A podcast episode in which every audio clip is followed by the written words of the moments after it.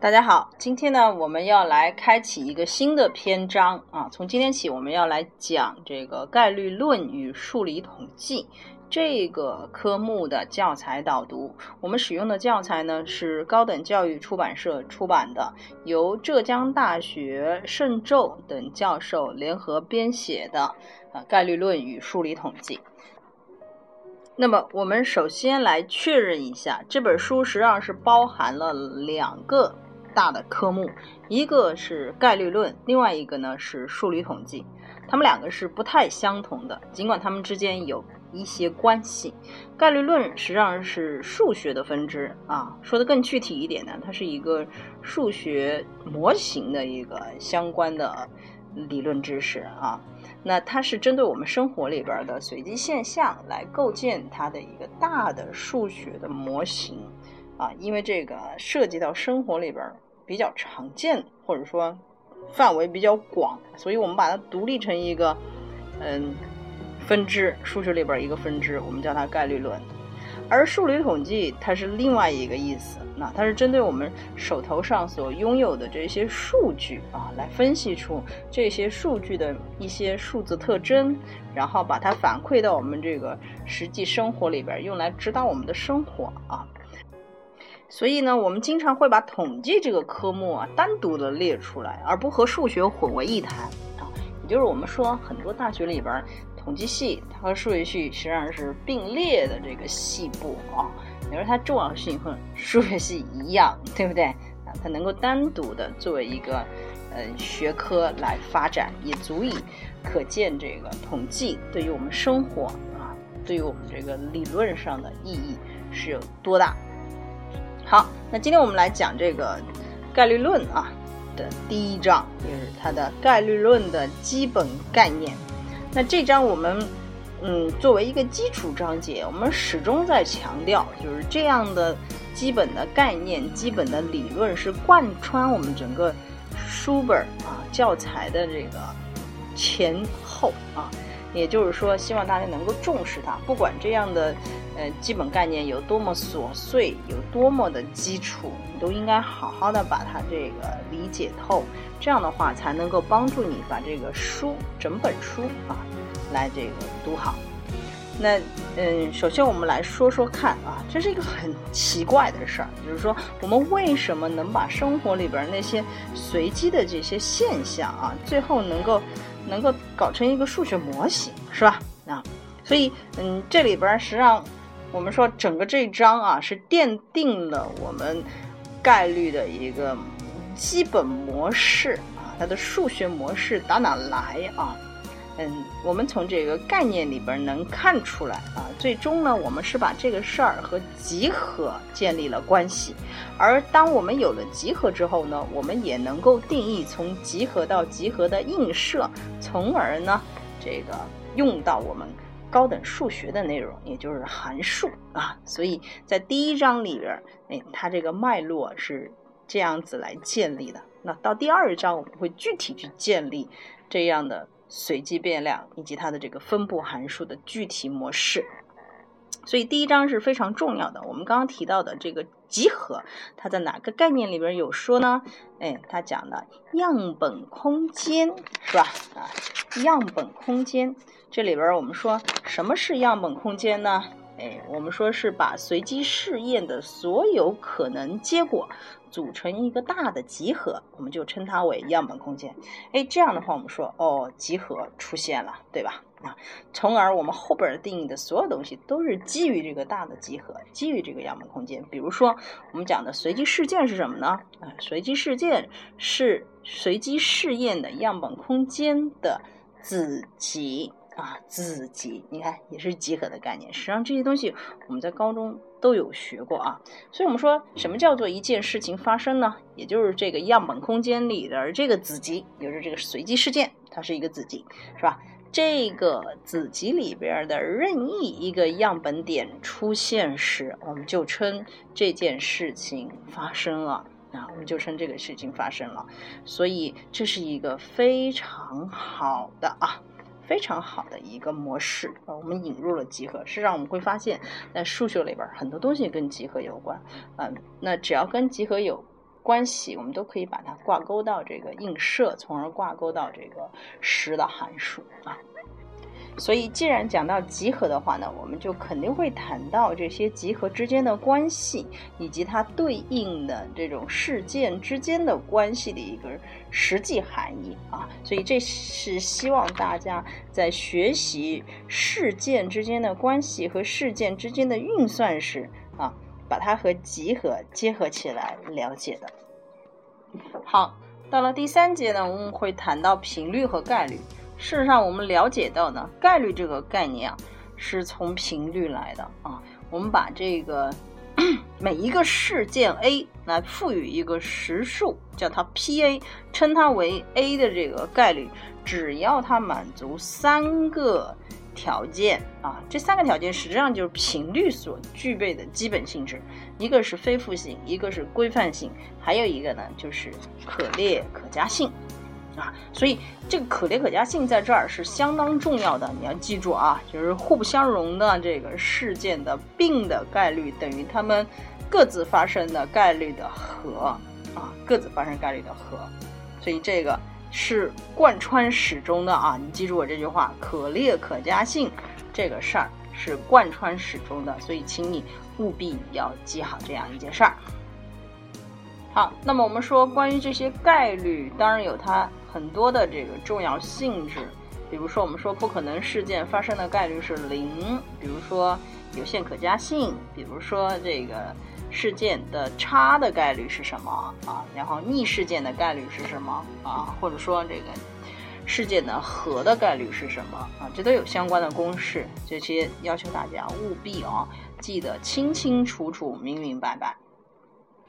那到了第四节了啊，第四节实际上是我们高中的内容了，就是我们讲一些古典概型，只不过呢，我们把这个上升到大学阶段的一个说法，古典概型呢，实际上是指的有限等可能概型。这个，嗯，我们一讲大家就很清楚，是吧？我相信你在高中对这种内容可能更加的熟练啊，所以这部分我不会多说啊。到了第五节呢，我们看看这标题讲的是条件概率，我想这个嗯对大家没有问题是吧？嗯，条件概率给好之后嘛，下一个你就会讲乘法定理啊，这个我想也没有问题，所以我想重点来讲一讲后边两个公式，一个叫做全概率公式，一个叫贝叶斯公式。那我们讲全概率公式呢，实际上在高中你早就会用了，只不过你不知道那个是全概率公式。呃，然后呢，可能现在你回过头来再来看的话，你可能还是觉得这个公式、这个定理啊，给的有点莫名其妙。我们下边来看看这定理到底是不是莫名其妙啊？你可以看到它是有一个样本空间 S，然后呢，哎，这个样本空间啊，它有一个划分啊。所谓划分是什么呢？就是互不相交，并且呢，怎么样啊，并起来整。等于整个这个样本空间，所以我一般就会说，其实就是一个切西瓜，是吧？把整个样本空间切成 n 份。所以我们说全概率公式这个定理，它里边的条件就是我有一个这样的样本空间，然后它有一个这样的划分，并且要求呢，呃，这个划分里边所对应的每一块 bi，它的发生的概率呢是大于零的。注意啊，这个条件是必备的。那么全概率公式表达为 a 发生的概率等于么么哒加么么哒，一直点点点加加么么哒啊！我不想念，因为太长，是吧？嗯，包括有同学说我就是把它背下来的，但实际上你就让死背是没啥意思的。下面我们来教大家一个活背的方法。你想想看，我这个 a 它是这个样本空间的一个子集吧？因为 a 作为一个事件是样本空间的一个子集。所以，我们说把样本空间切西瓜切成 n 份，是不是对应的就把 a 也相应的切成了 n 份？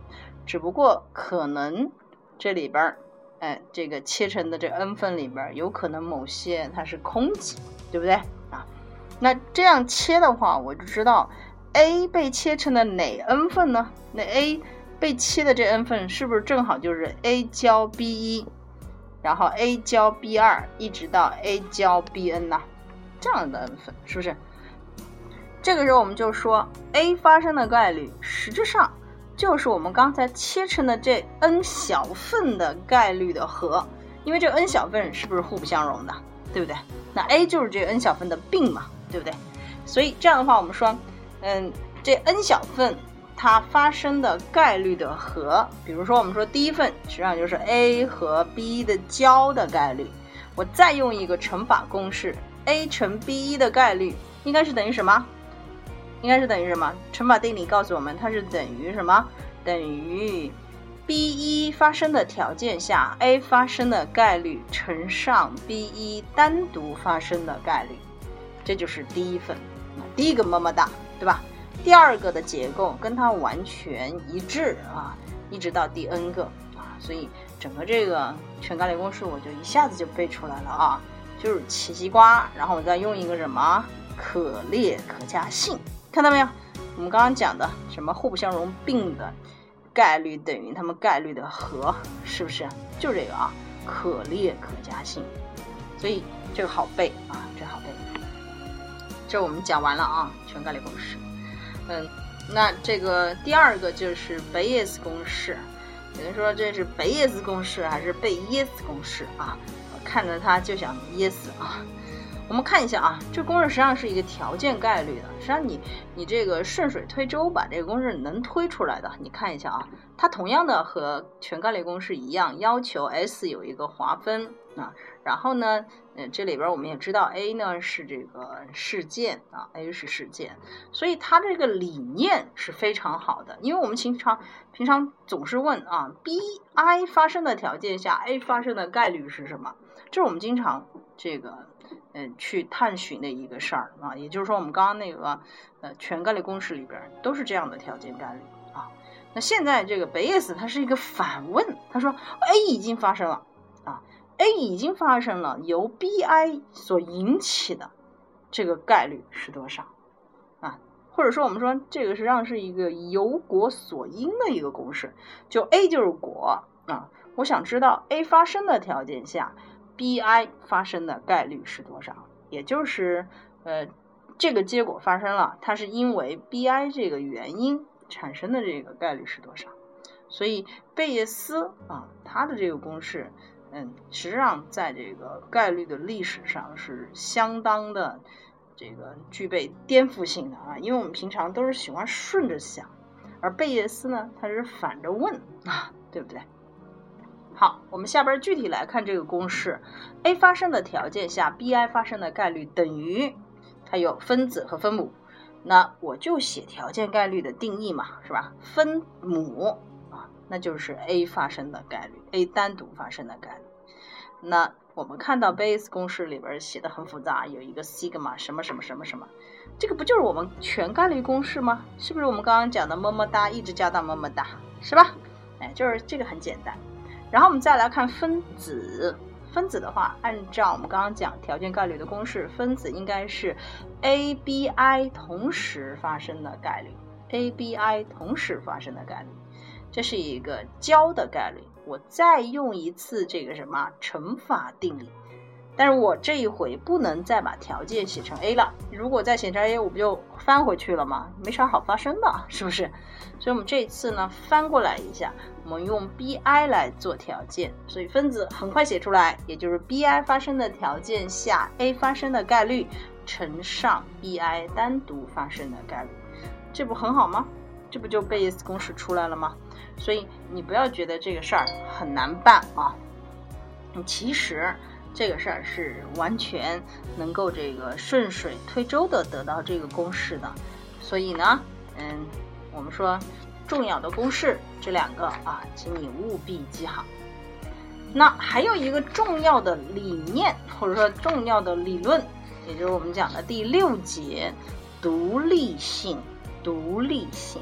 在第六节里边，我们定义了啊，A、B 同时发生的概率，如果等于它们单独发生的概率的乘积，我们就称 A、B 是相互独立的。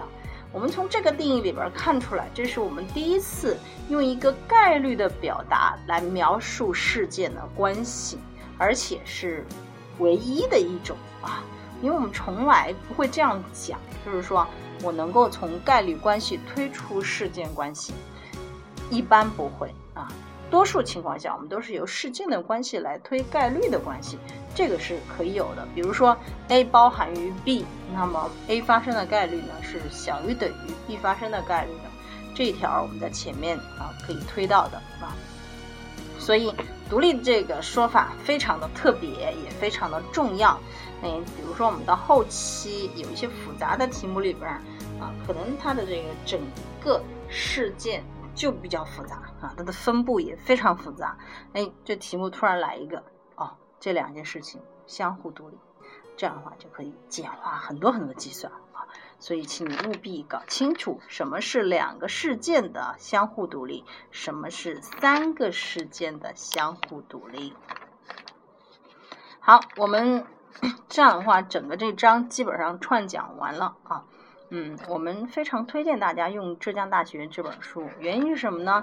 那这本书到了每一章结尾的时候啊，都有一个很好的小结，然后呢，还有一些非常好的这个呃事件的一个背景，我们都推荐大家去多读一下，多去理解一下啊。虽然我们说在考研里边啊，这种来自于这种实际背景的题目是非常少的，但是呢，我们说嗯。要学好一个东西，必须要对它感兴趣，是吧？所以你只有从书本上能够，嗯，能够被熏陶成啊，你觉得这个事儿，这个科目是有意思的，你才会这个全心的去投入。